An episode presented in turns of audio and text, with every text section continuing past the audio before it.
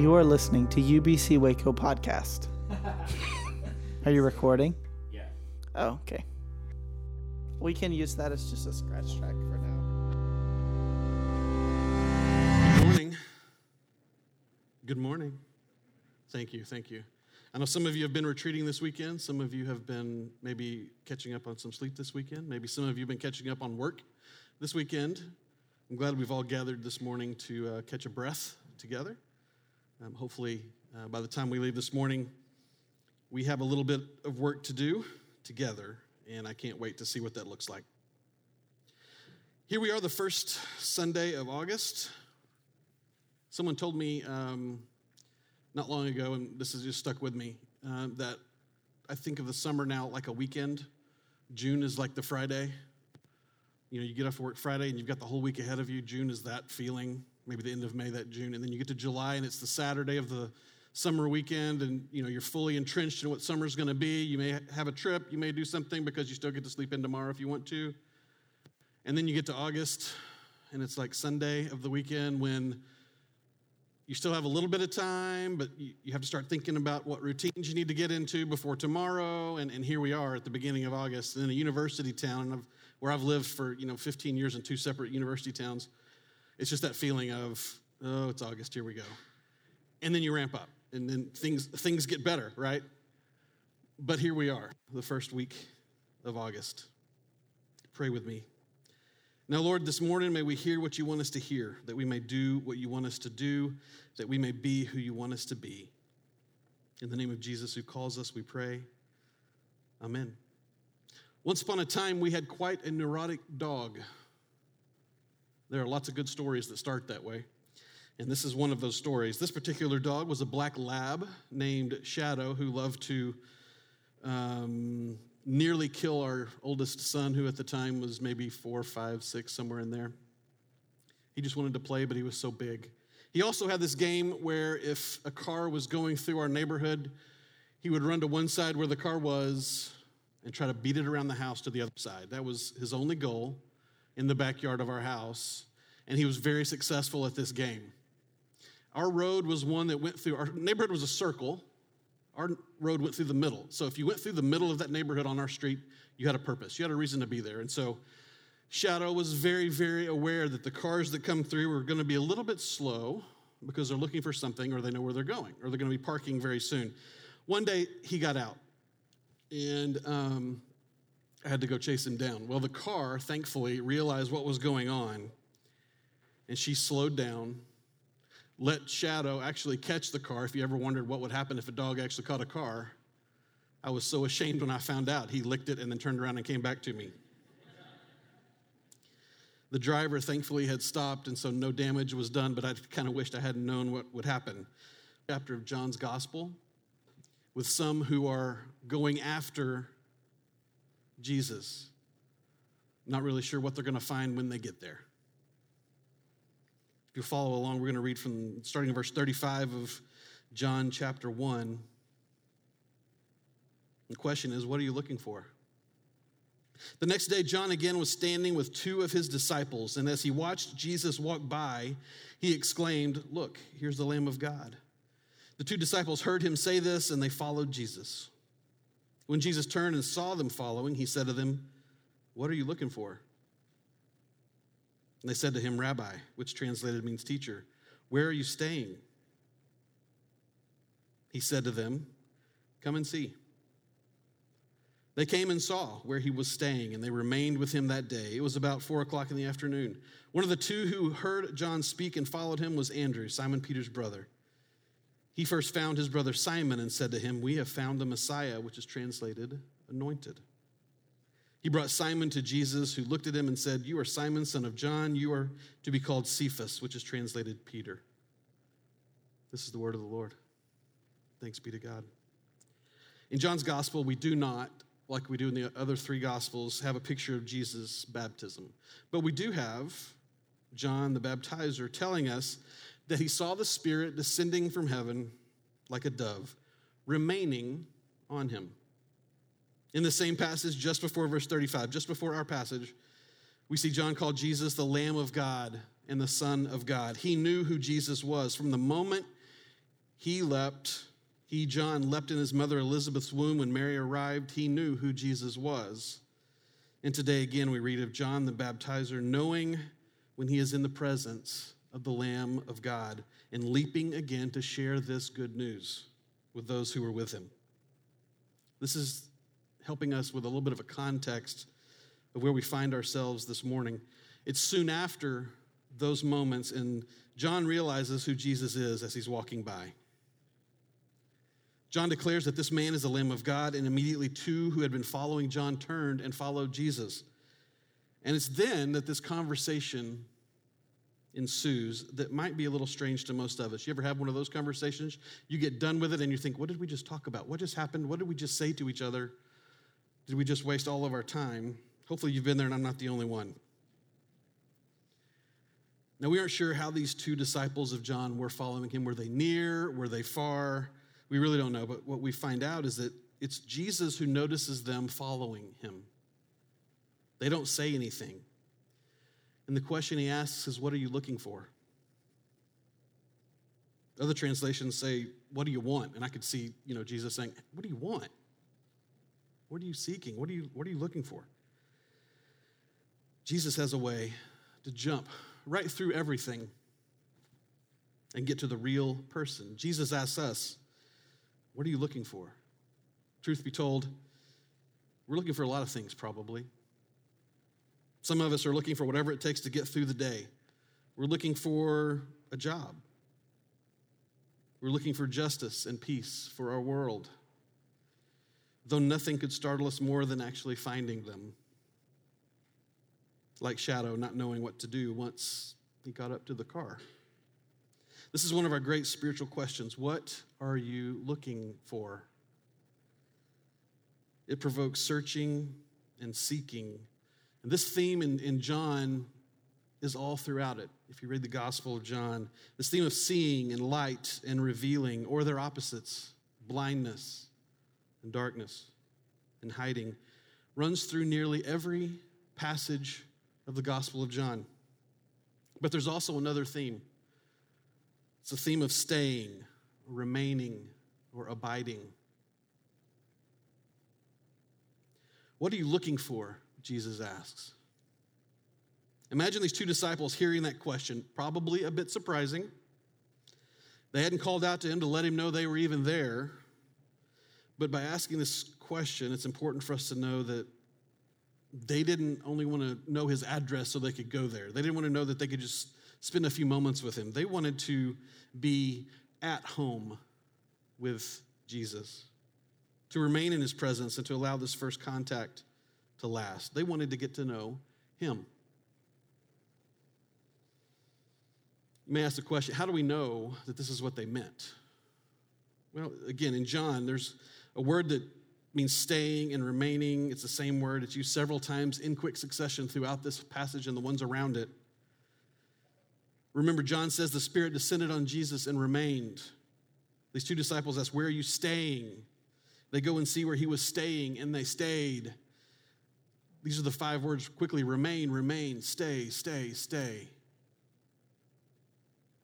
In John 14, Jesus says that he's going to prepare a place for his followers so that where he is, they may be also. In John 15, Jesus says, abide in me as I abide in you. Stay, remain, abide. The issue of where is Jesus so that I might abide with him is crucial in John's gospel. But these questions about staying and remaining and abiding, they're not just about location, they're about the relationship. Do you have one of those relationships in your life? Someone who will be with you in your life no matter what. This could be, of course, a friend. It could be a parent. It could be a spouse. Someone with whom you just need to stay, to abide. These are your 2 a.m. friends who are not only expecting you to call them at 2 a.m., but are probably going to be angry you didn't when you needed them. These are those people for you. Could it be that what we are all looking for, maybe without even knowing it, is a place to stay, a place to abide, to remain? And could it be that Jesus is that place, a person who is himself a home, a place to belong, a whole way of life. Jesus responds to their question, not by answering it, of course, because Jesus wouldn't do that. Come and see. And they do. And they end up staying. And his story becomes their entire way of life. When Jesus says to these two, come and see, do you think they were thinking logically?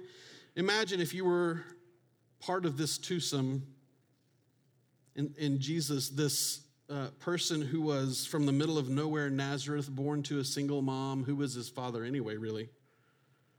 This person says, come and see. Would you go? Would you go? It makes more sense to see first and then make the decision, right? If we follow this all the way through John's book, which of course we can do, Jesus tells us, blessed are those who have not seen and yet have come to believe. The seeing isn't the important part. It's the accepting of the invitation to come and see. And it's precisely that invitation that the rest of the Gospel of John is aiming toward. It's the response to that. I wonder what happens when we're doing exactly what we're called to do, exactly what we ought to be doing, exactly what we love to do. And then God steps in and asks us to change directions. Have you been there? Or when we believe one thing about something and then that thought or belief gets challenged. What are you looking for? Jesus says to people who were told by someone else where he could be found. Come and see. Jesus said to people who wondered if they had a place in his story. That thing that moves people from what are you looking for to come and see is the story that we've been called to tell. It's the story of the church's home, the place from which we draw hope and strength. I understand that we all show our excitement about things in different ways. When I get excited, you will never know. I do not want you to know that I'm excited about anything. Jill got me the very first iPad. It was a wonderful surprise. When I opened that gift, she could not have been more angry at me for not showing her how excited I was to receive this wonderful piece of technology that I was going to use for a very long time. She had it engraved with just the right thing on the back. There was no reaction, and almost ruined Christmas because I don't know what to do whenever I'm excited about something.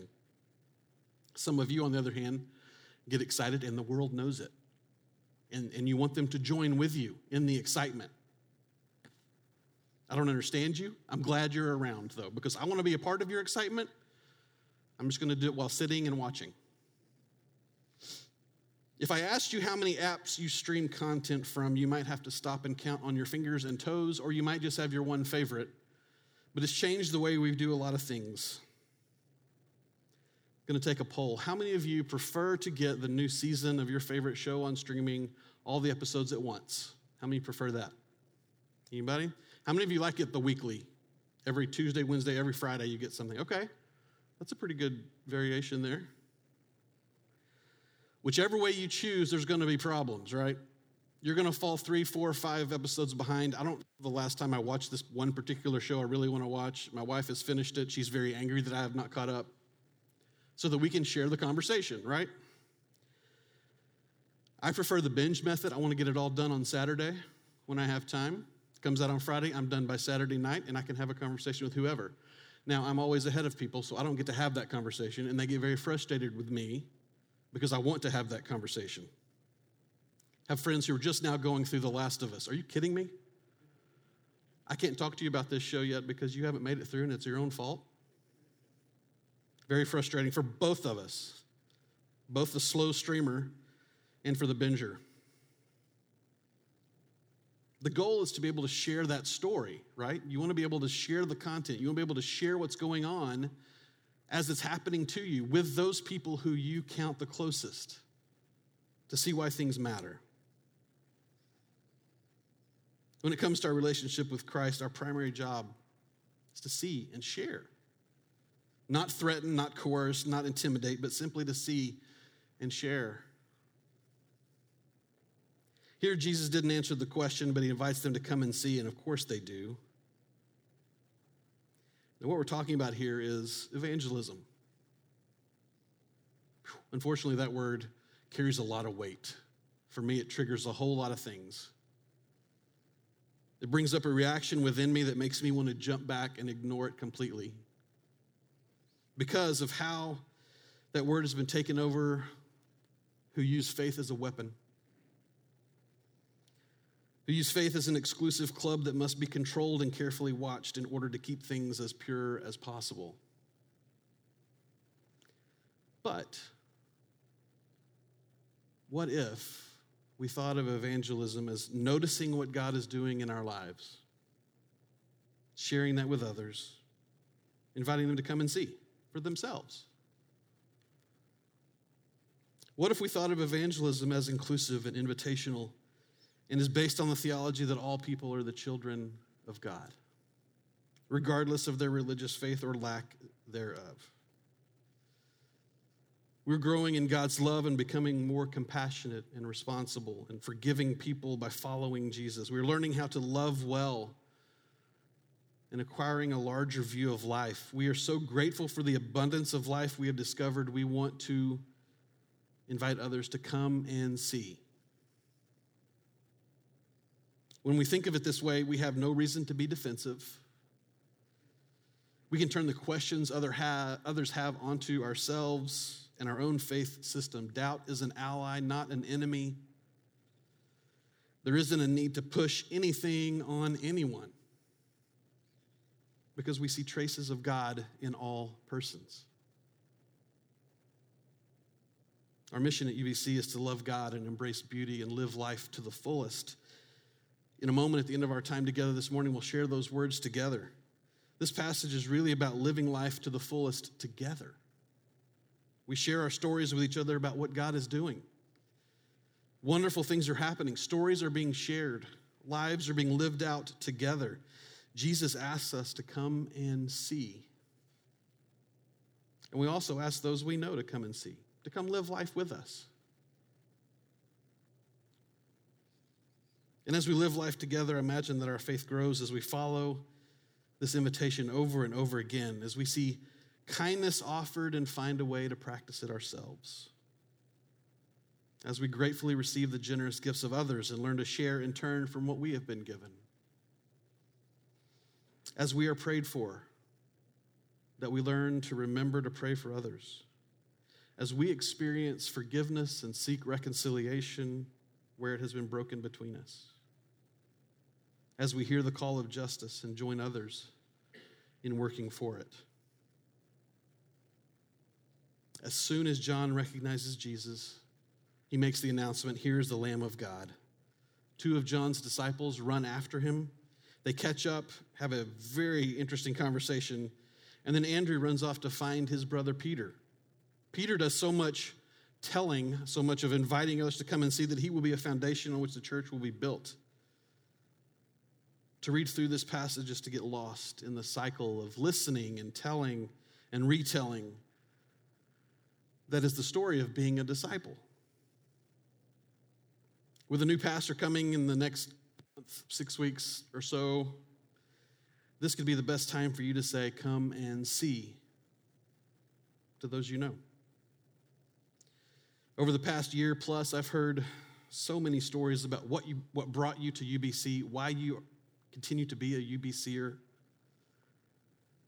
So many of us have stories about why we love this group of people known as UBC. Maybe, just maybe, it's time to say, "Come and see why I love this group of people." You should know that the ministry staff here at UBC works so hard to do the things to which they're called for this group of people, especially during this interim time. Each of them have gone above and beyond their usual duties to make sure that as few things as possible fall through the cracks. But there have inevitably been things that fall through the cracks. That's what happens. Be sure and thank them as you're able in all the ways that you can. And it's also time to say, "Come and see," because of what they have been doing during this interim time. UBC is a group of people who welcome all people into her fellowship without reservation, inviting everyone to love God and embrace beauty and live life to the fullest. Come and see. Pray with me. As we go from this place, God, may we do what you want us to do, that we may be who you want us to be.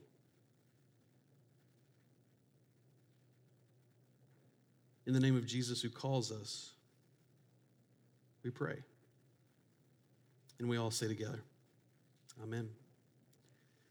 I'm going to invite you to join with me in the discipline of silence for just a moment, listening for the Holy Spirit, maybe to correct something I've said, maybe to minister to you in another way. Join with me now.